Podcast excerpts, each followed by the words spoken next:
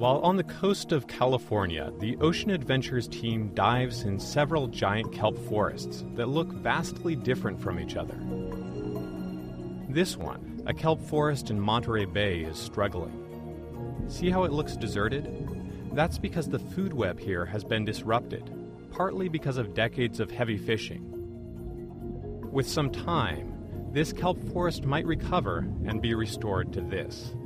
A thriving kelp forest, teeming with life. Here's a healthy giant kelp plant. With giant kelp, the anchor is called a holdfast, the stem is called a stipe, and the leaves are called blades. Healthy kelp like this grows at a phenomenal rate in ideal conditions, as much as two feet per day.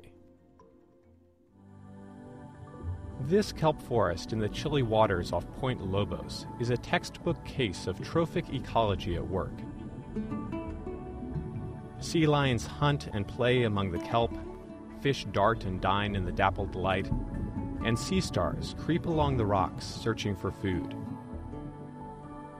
Each of these organisms has an important role to play as part of the kelp forest ecosystem, whether as a producer or a consumer.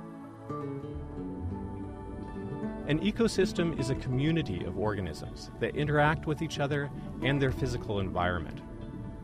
When any element of this delicate balance is disrupted, the vitality of the ecosystem is threatened. At the surface, a sea otter is wrapped up in kelp to keep from drifting while it eats. Sea otters, predators native to kelp forests, dine on all sorts of goodies, including clams, mussels, abalone, and sea urchins.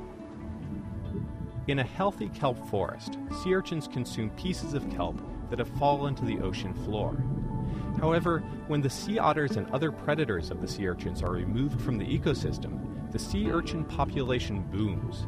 Left unchecked, sea urchins mow down all of the kelp, jeopardizing the existence of the entire kelp forest.